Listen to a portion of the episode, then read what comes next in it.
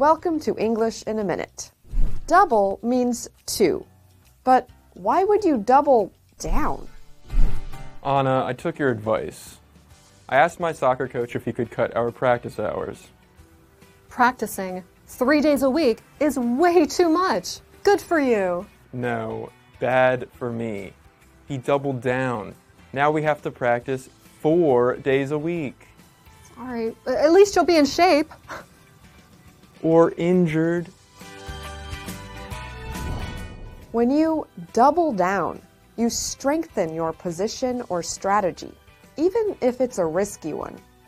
This expression comes from the card game blackjack. Doubling down involves doubling your bet at a risky point in the game.